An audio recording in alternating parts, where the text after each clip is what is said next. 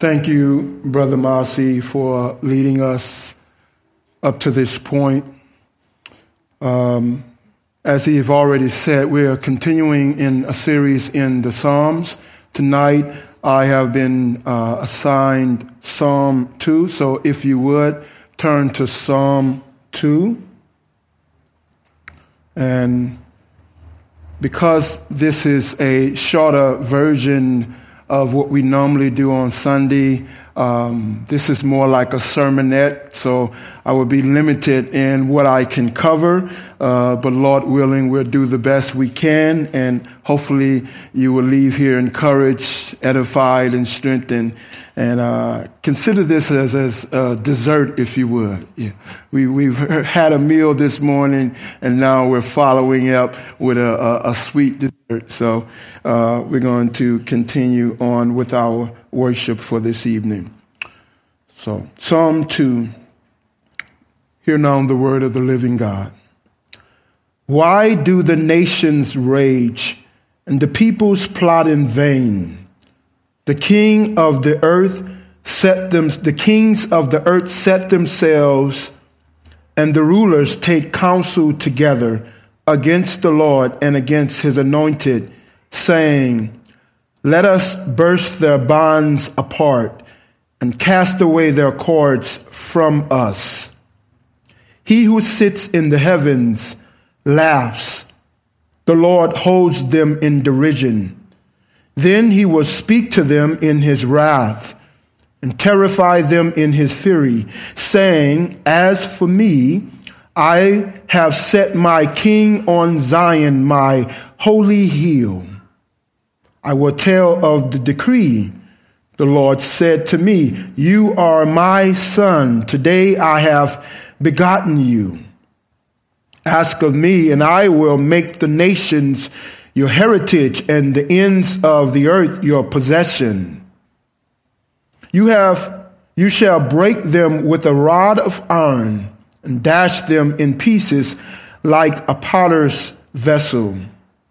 Now therefore, O kings, be wise, be warned, O rulers of the earth, serve the Lord with fear and rejoice with trembling. Kiss the Son, lest he be angry and you perish in the way, for his wrath is quickly kindled.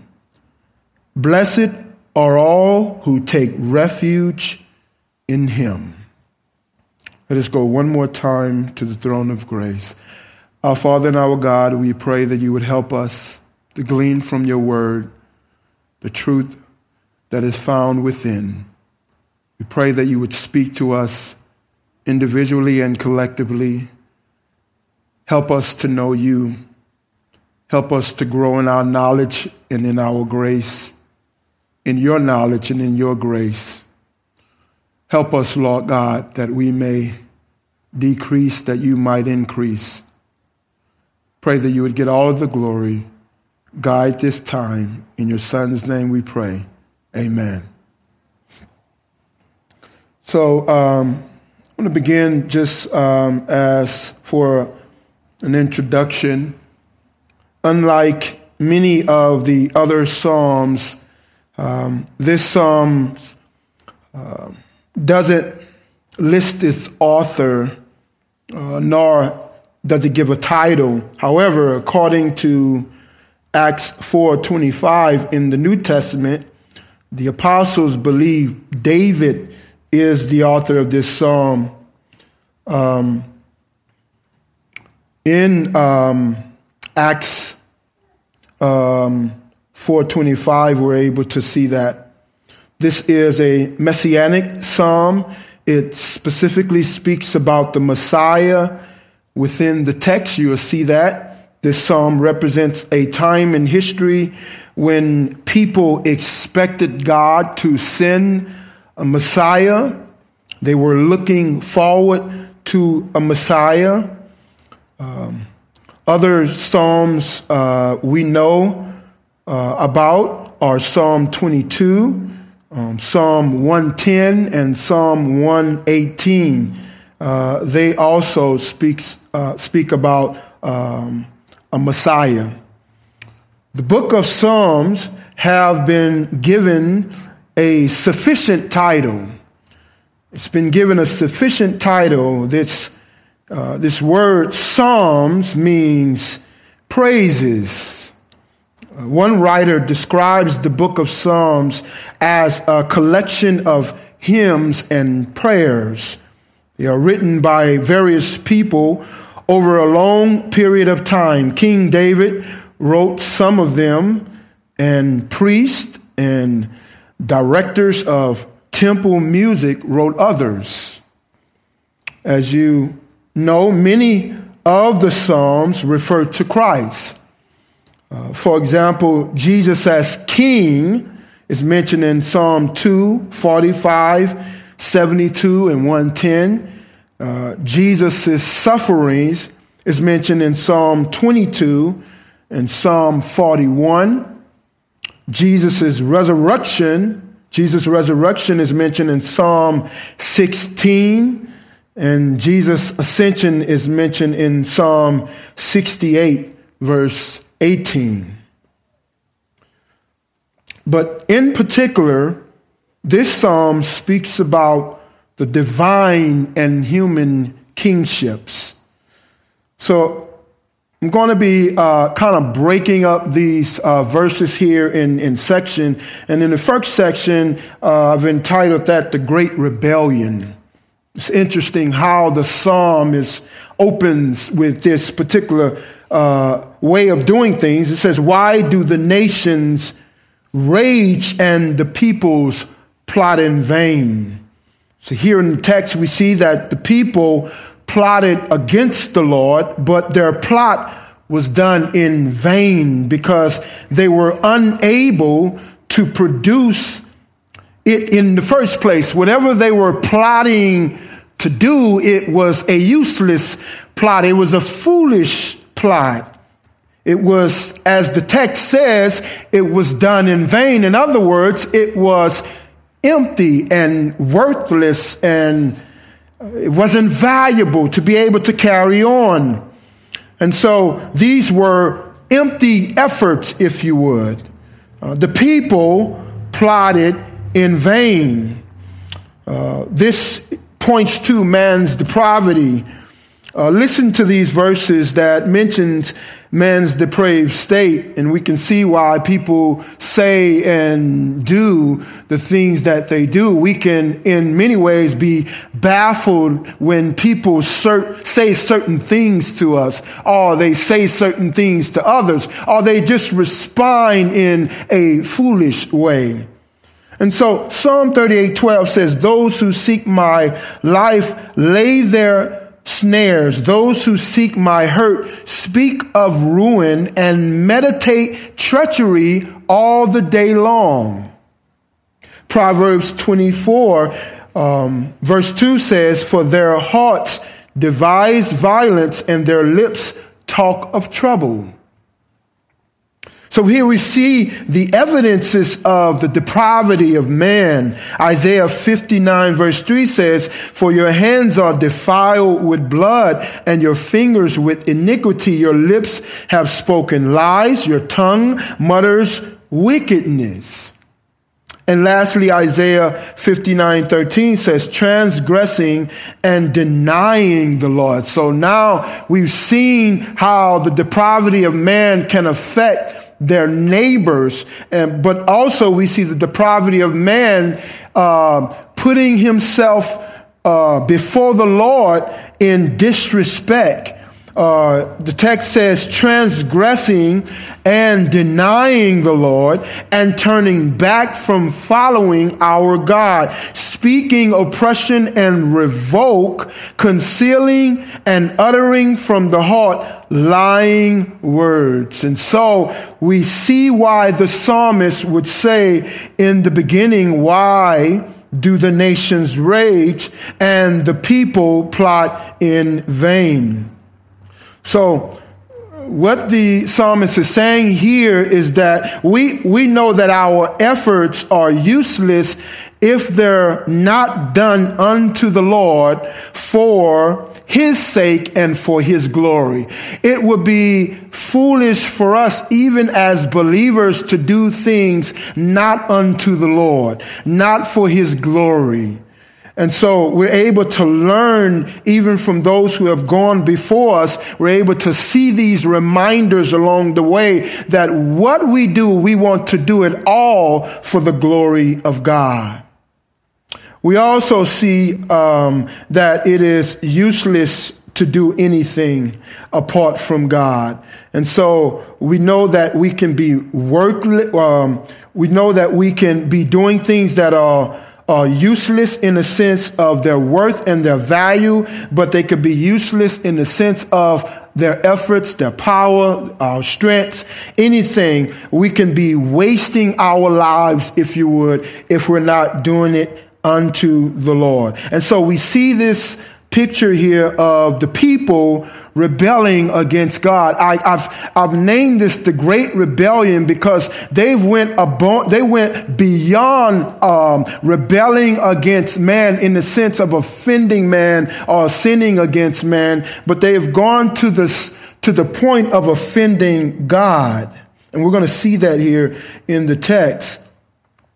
Um, so what we see here in uh, verse 2, it says, The kings of the earth set themselves and the rulers take counsel together against the Lord and against his anointed, saying, and so uh, this points to their disposition before God. They have stood in opposition against God's plan, against God's people, against God's purpose. And so one of the clear problems we see in the text is the foolishness of the kings and of the rulers. Uh, they plan to rebel against the one true God who rules. The, uh, through the psalmist, uh, though the psalmist had the Davidic king in mind, in an ultimate sense, Christ, the King of Kings and Lord of Lords, is in view in the text as well. And so we see that here. Um, so most recently, um, We've had our midterm uh, elections here, and we see that some of the changes uh, have been made amongst the political leaders. Uh, we know that many of those changes will affect us as believers because they don't believe in the same way that we believe in. And so we see that those who are um, ruling, those who do have authority, in like while in the like manner is doing the same things that the nations were doing here in that they were disconnecting themselves from God not wanting to have nothing to do with the Lord. And so we see the evidences of that when certain laws are passed when certain things are done in a certain way. We see this. And so in in reference to the great rebellion, verse 3 says, and here where we're able to see it, it says, Let us burst their bonds apart and cast away their cords from us. In other words, let's just disconnect ourselves from having anything to do with the Lord, anything to do with God. And so this is a figure of speech in rebellion against God. Essentially, these people made up of kings, rulers, and nations is opposed to all of the things that has to do with God. It's as if they says, and it's if they have said and have turned their back saying, I don't want anything to do with God. And so we, we hear that when we are in our sphere of influence, whether it's on our jobs, amongst our f- friends. But, but we're not to be alarmed at this because we understand the deprived nature of man. So, um, the next thing we're able to see here in verses 4 through 6, verses 4 through 6, we see that the sovereign one speaks. The sovereign one speaks uh, in those verses. Here it says, He who sits in the heavens laughs. The Lord holds them in derision. The Lord finds their foolishness humorous. Then he will speak to them in his wrath and terrify them in his fury, saying, As for me, I have set my king on Zion in on Zion, my he, holy hill. And so here we're able to, to see that the way that God responds to the people's rebellion, he responds by saying, I'm setting up a king who shall reign forever, a king that shall hold the throne forever and ever. And so God's response is first, he laughs like, really, this is foolishness. The Lord, at the, the Lord at the end of the day will proceed in giving justice out to those deserving. And so the Lord finds that the people's response to him is foolishness. They have spoken uh, with disrespect and with dishonor, but God will speak to them. In verse 5, we see it there. He will speak to them in his wrath, and that's a wrath that is righteous. He will speak to them with righteous wrath. He will terrify him, terrify them in his righteous fury. And the way the Lord responds is, is that he's setting up a kingdom. He's responding by, I will put my anointed one in place. The Messiah will indeed come. Then in verse 7, he says, I will tell of the, decree. The Lord said to me, You are my son. Today I have begotten you. These kings who, who think they're in control is now threatened by God with the establishment of another king who is king above all kings. It's as if God says, You think you are ruling now, but I'm going to strip away your kingdom. I'm going to take everything away from you because I'm setting up my king, my son. Their thrones, in the most ultimate sense, will be destroyed. They eventually will be throneless, kings having no one to rule. Here we were able to see that their kingdom will be taken away. They will have no rule, no authority, and no power. But those who are trusting in the anointed one, the Christ of God, the Messiah, will be with God in his kingdom forever. And so at the end of the verses in verses 10 through 12, we're able to see that exhortation, and we'll get to it uh, here soon.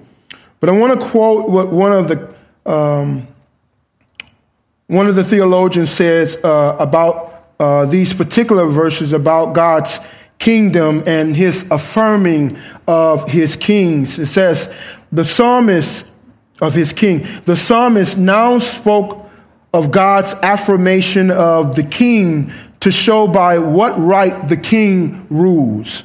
The decree refers to the Davidic covenant in which God declared that he would be father to the king. And the king would be his son. So when David became king, God described their affiliation as a father son relationship.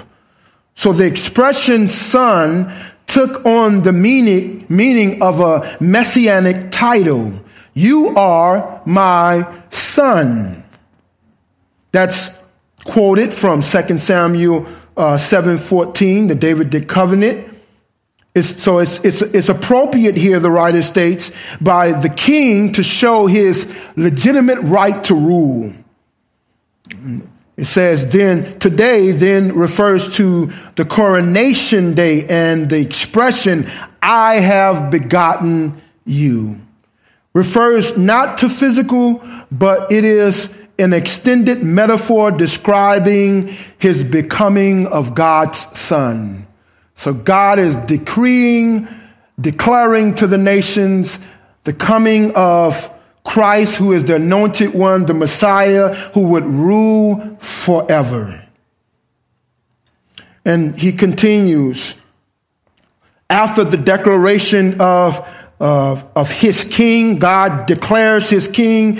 He says, Ask of me, and I will make the nations your heritage, and the ends of the earth earth your possession, you shall break them with a rod of iron and dash them in pieces like a potter's vessel.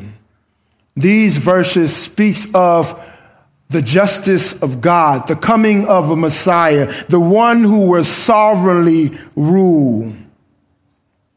What's interesting here is uh, Zwingli uses this verse in preparation for prayer, and there he states, I ask, and I quote, I ask Christ for this one thing only, that he will enable me to endure all things courageously, and that he break me as a potter's vessel, or make me strong as it pleases him. And so, for points of application, we're able to to ask the Lord to break us, that we might be all of which God would have us to be, that we might live in a way that pleases the Lord, that honors the Lord, that brings glory to his name. In other words, it leads us to verses 10 through 12, which we're able to receive this exhortation that simply states, do the right thing.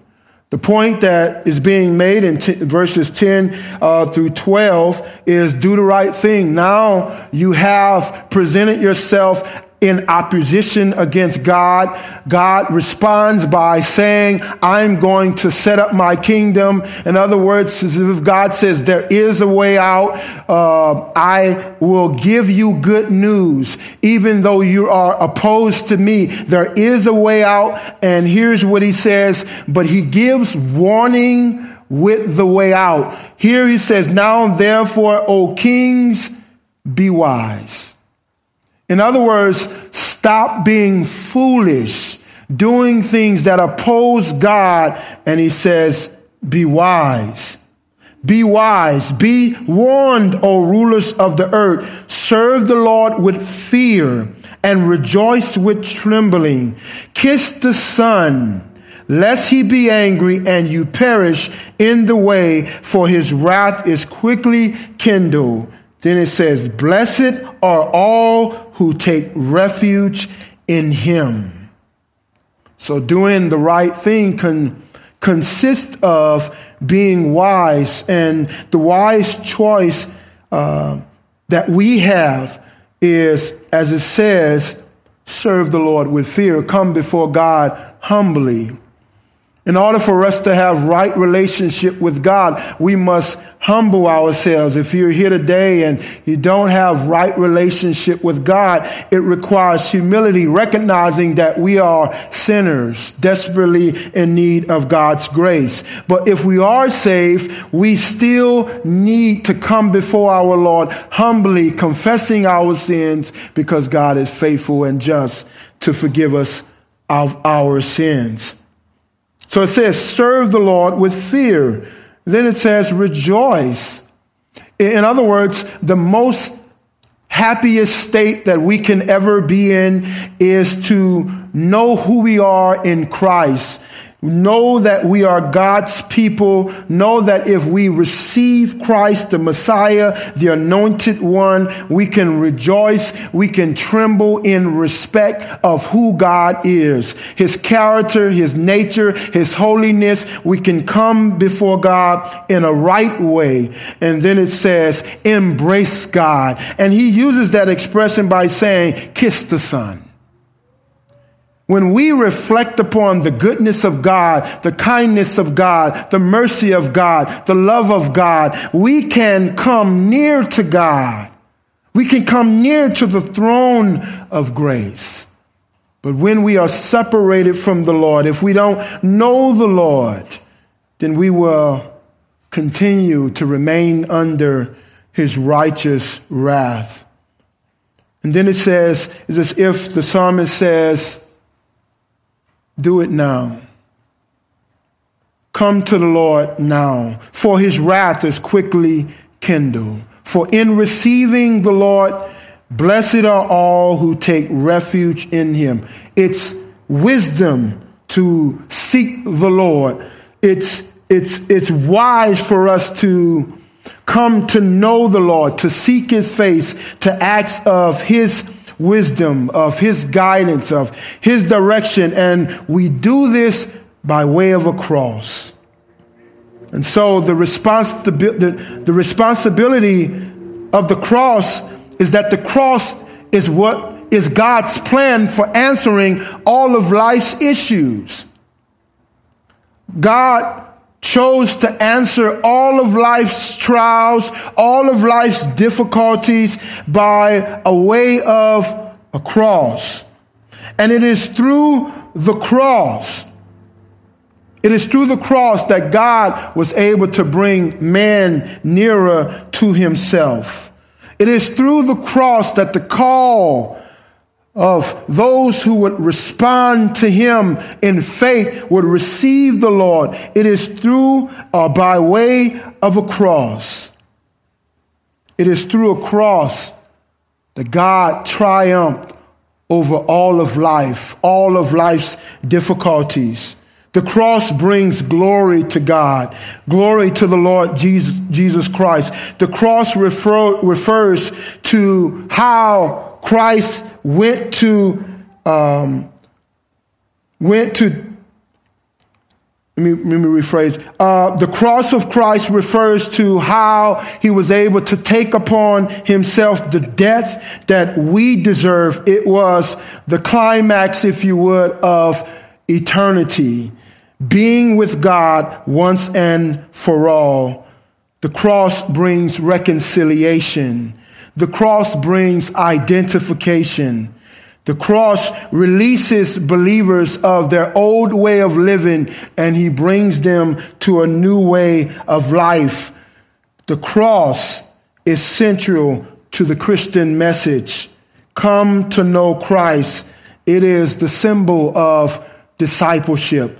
We must know Christ as Lord and Savior. We must continue in having our lives governed by Him, we must continue pressing into the Lord.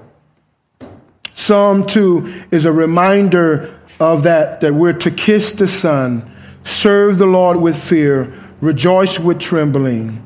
It's a reminder for us to continue in doing the right thing, for our God is faithful. Let us pray. Our Father and our God, we give you thanks for your word. We pray, Lord, that you would use your word, Lord, to glorify yourself. In Jesus' name, amen.